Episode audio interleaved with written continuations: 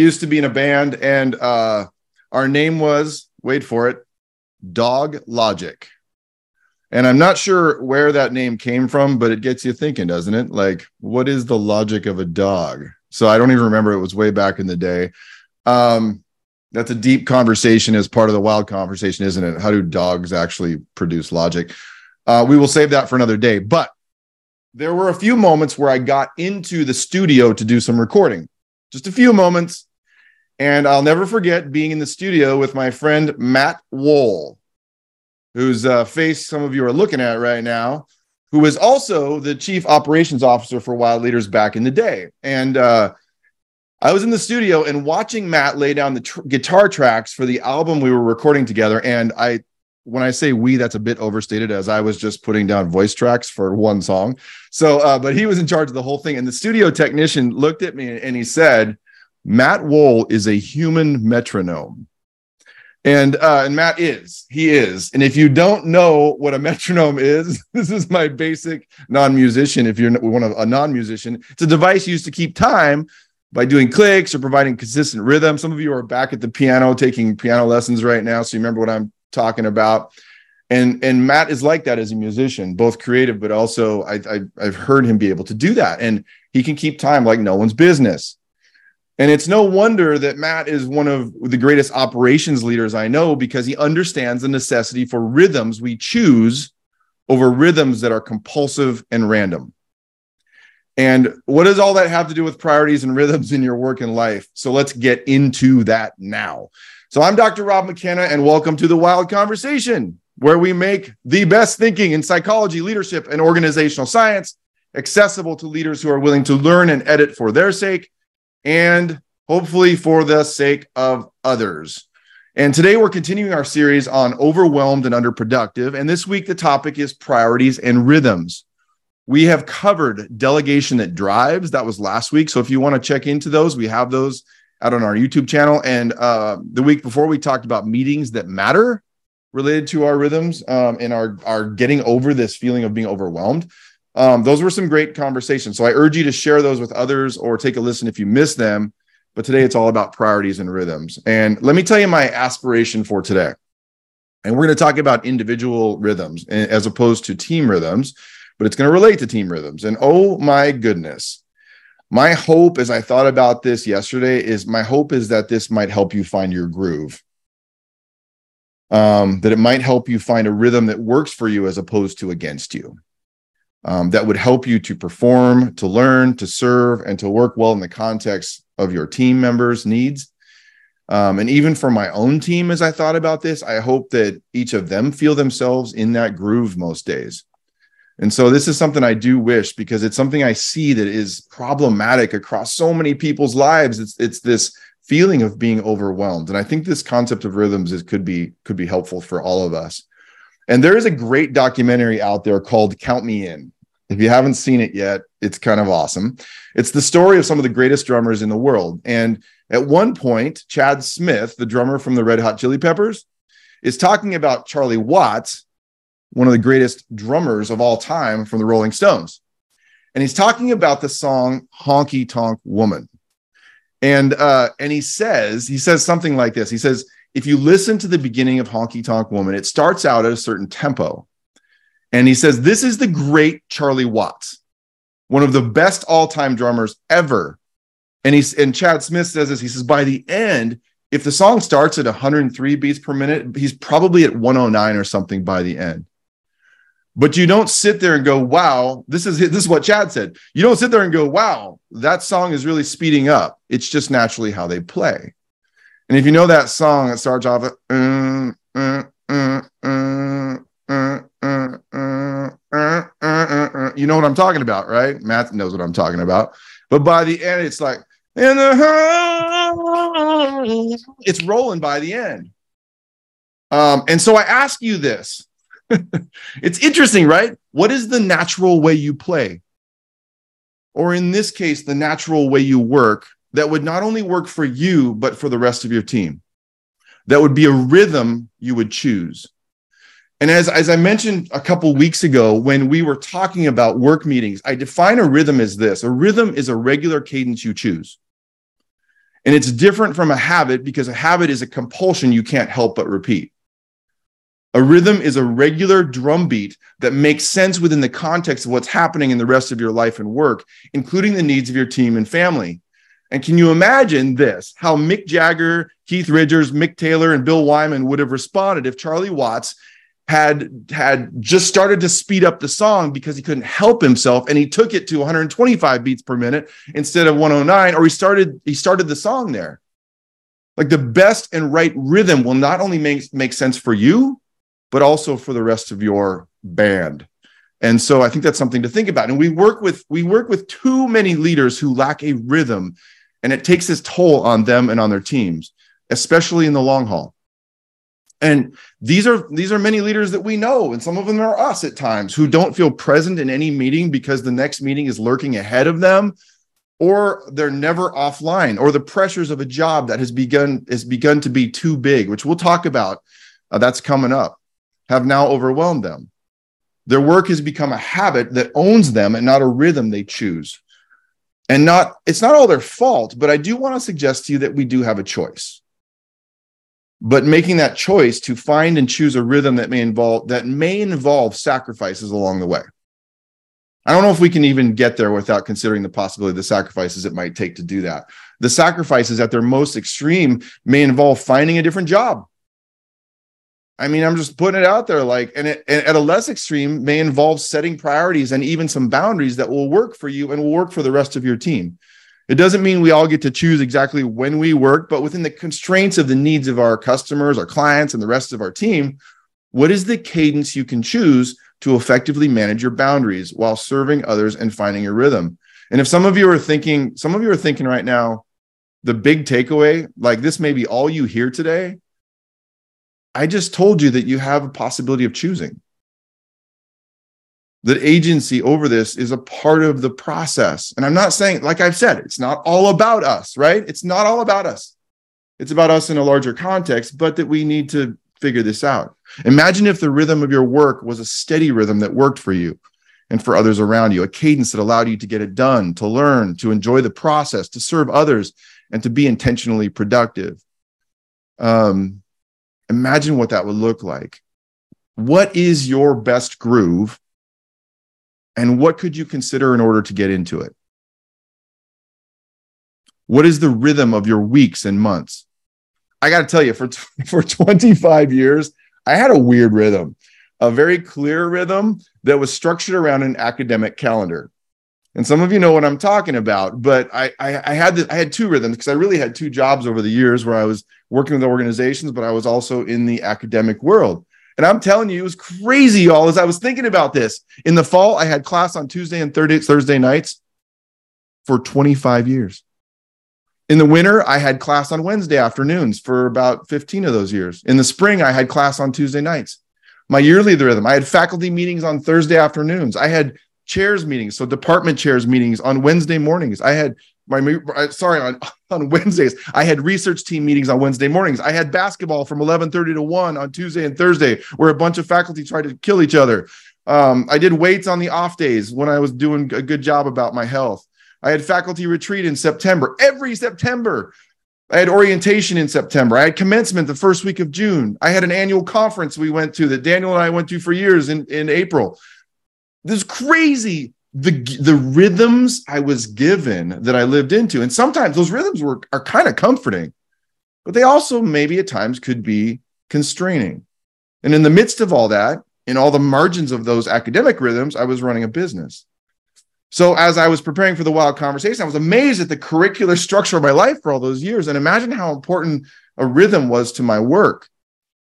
It had to have some some intentional integrated thinking. And so when I moved into my my full-time role as CEO a few years ago, it was I had to establish new rhythms. I had to do that. And so as you think about your finding your best groove, the rhythm that you choose from a whole perspective, where do you start? Where do you start? Getting control over the priorities and rhythms of our lives and work will require intentionality from us. I got to say it, it does.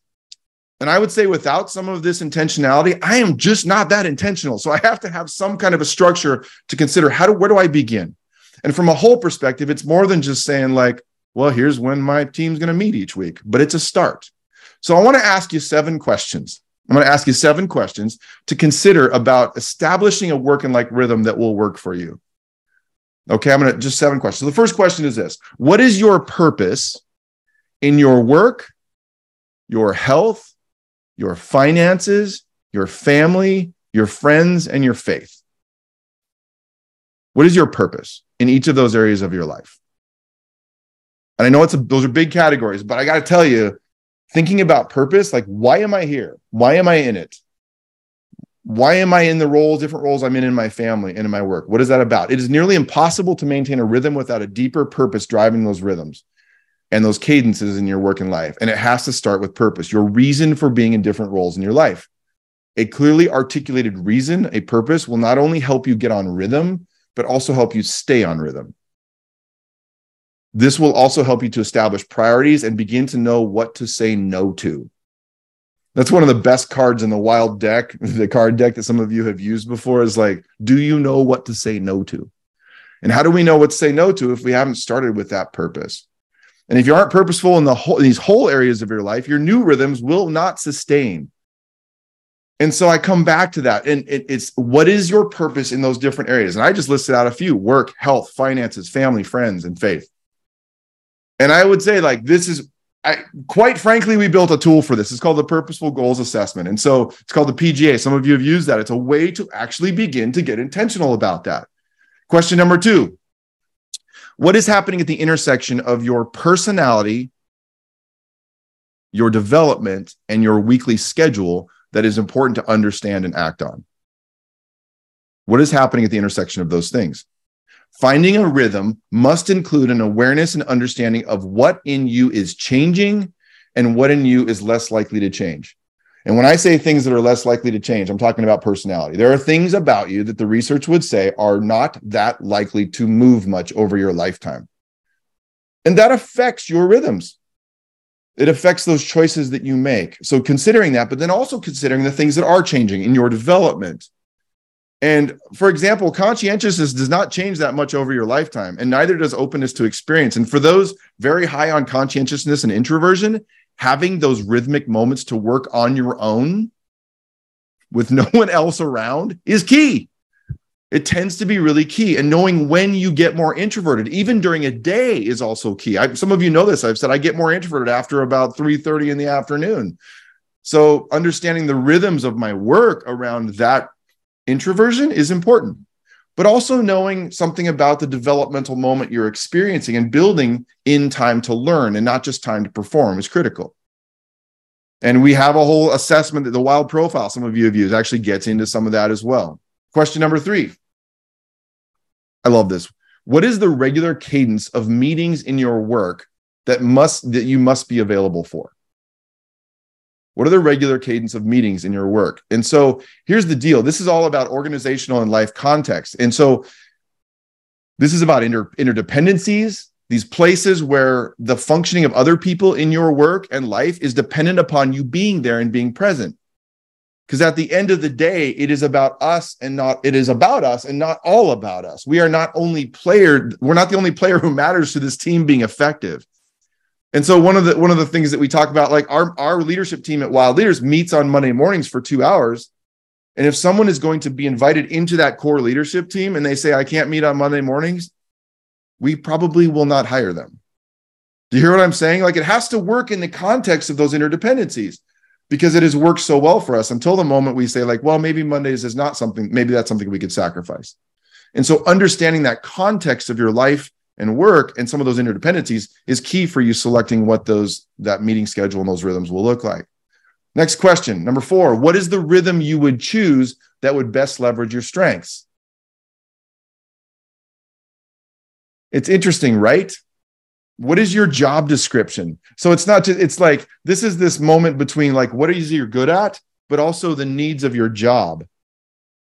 Why does this matter? It matters. It matters because it is difficult to know what to prioritize if you don't know what it is that must happen uh, versus what you feel you should do. It's like understanding what the things that you are really good at will maybe establish in the way that you're good at will establish what some of those rhythms will look like. this is kind of ridiculous, but I tend to be more creative with someone else with me.